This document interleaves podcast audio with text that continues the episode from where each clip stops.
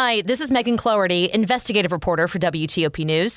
If you like top news from WTOP, we think you'll love our new podcast called the DMV Download, where we take a more in depth look at the biggest local stories of the day happening in our area. We hope you check it out.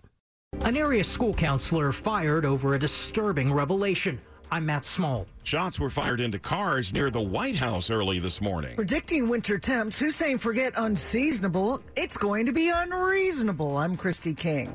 Dow Jones is down 235 points. 11 o'clock. This is CBS News on the Hour, sponsored by General Steel. I'm Deborah Rodriguez. There's a stark warning today from the UN Secretary General about Europe's largest nuclear plant. It's in the crosshairs of the fight in Ukraine. The area needs to be demilitarized.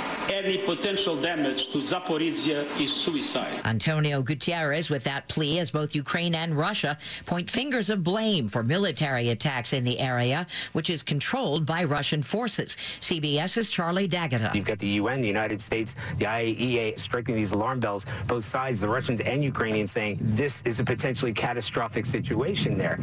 Yet there has been no progress of any suggestion that, that either side is either Ukraine will stop shelling those areas or that the Russians will withdraw and demilitarize not just the plant, but the regions around the plant. The possible crimes have been outlined, but more detail from the affidavit that prom- prompted the FBI search of Mar-a-Lago is still to come. A judge has ordered redacted portions to be released. Former federal prosecutor Scott Fredericksen. We can look forward to discovering a few more tantalizing. For the most part, we're not going to see the core of what we're all very interested in. Now to Alabama, where authorities have arrested a 39 year old in connection with a string of apparently random shootings along Interstate 85. During a search of Mr. Brown's vehicle, the Auburn Police Department located a large cache of firearms and ammunition to include more than 2,000 rounds of ammunition. We also recovered the firearm that we believed was used in all three shootings. Auburn, Alabama Assistant Police Chief Michael Harris says one driver suffered a serious head wound.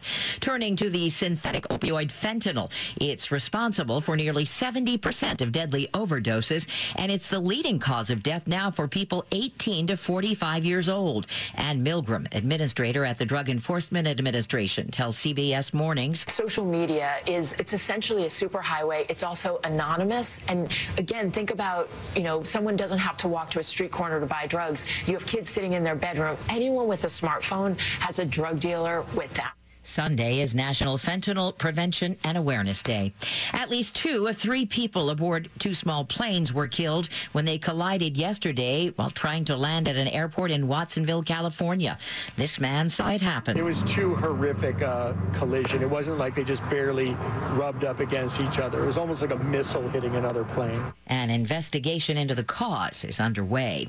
The Dow is down 246, S&P off 50. This is CBS News. If you're a business owner renting or leasing, you can save a ton of money and own a custom designed building made by General Steel. Just call 877-25 and get a quote today. 1103 on WTOP. It's Friday, August 19. Sunny and 80 now. We're heading to the upper 80s.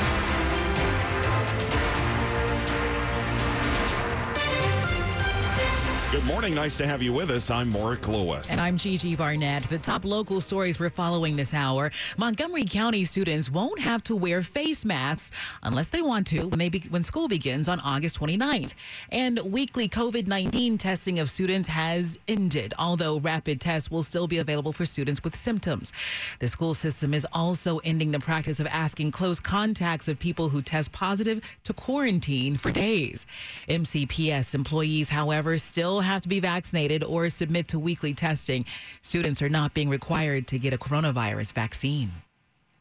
The D.C. public school system, however, is requiring most students to be vaccinated against the virus before they can return to school later in the month. It is the only school system in our region that has that requirement. Just reminding families that it's so important that you adhere to the immunization requirements, including one for all D.C. public school students aged 12 and up to be vaccinated against COVID 19. Chancellor Lewis Ferebee is also reminding parents of a test to return plan, which means that every student uh, must take a COVID test before the first day of school. And at a back to school town hall, Ferebee was asked about monkeypox. It's important to know at this time, uh, there's no indication that there is a risk for monkeypox transmission in schools based on the activities that occur in school. The first day of school is Monday, August 29th.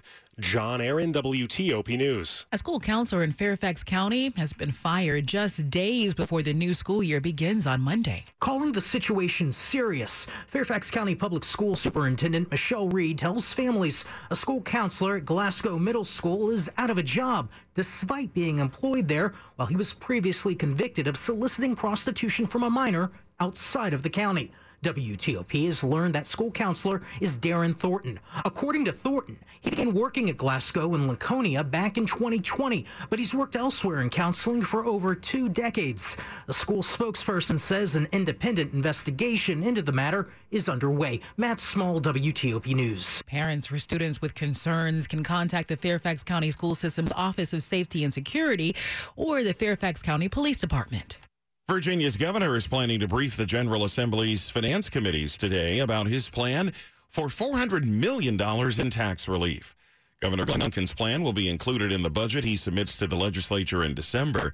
The governor says the state has had an increase of nearly $8 billion in state revenue since mid 2019, prior to the pandemic. He says that money belongs to the people and should be returned.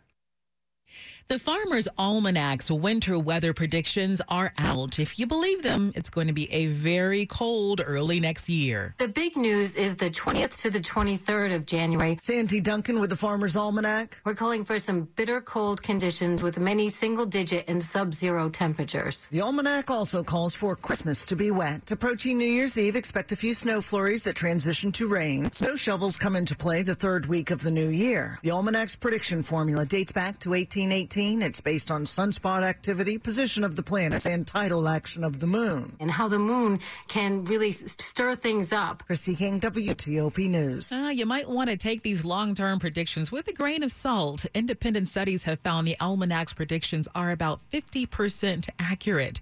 The almanac itself has long estimated its predictions are 80% accurate. Stick around. We have the weekend weather forecast, check of traffic as well, and then the recount in the Montgomery County executive race is underway. I'm Kate Ryan. It's 11:07. Virginia is for eaters and drinkers, all kinds of eaters and drinkers. For oyster shuckers and slurpers. Winery samplers are all day wine drinkers. Brewery hoppers and distillery sippers. For those who order grits and those who order cheese grits. We all know what the right way to order is. For barbecue triers who turn into finger lickers and meat off the bone suckers. Mm. All right, all this talk of food is making me hungry. I gotta go get some mac and cheese. Like I was saying, Virginia is for all sorts of food lovers. So come love it for yourself.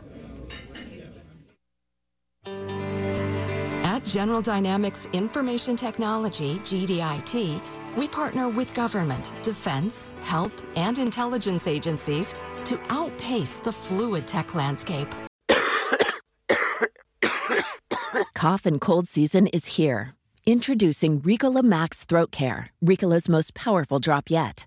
It's the best of Swiss nature wrapped around a powerful liquid menthol center for maximum relief from your worst cough and sore throat. Maximum nature for maximum relief. Try the new Ricola Max now, available in the cold and cough aisle. Ricola. It's in our nature. What will it take to conserve 10 billion acres of ocean, 1.6 billion acres of land, and over 600,000 miles of river? What will it take to protect and restore natural habitats in over 70 countries around the world and in all 50 states here at home? What will it take? You. Together, we will make it happen. It's in our nature. See how your gift can help at nature.org.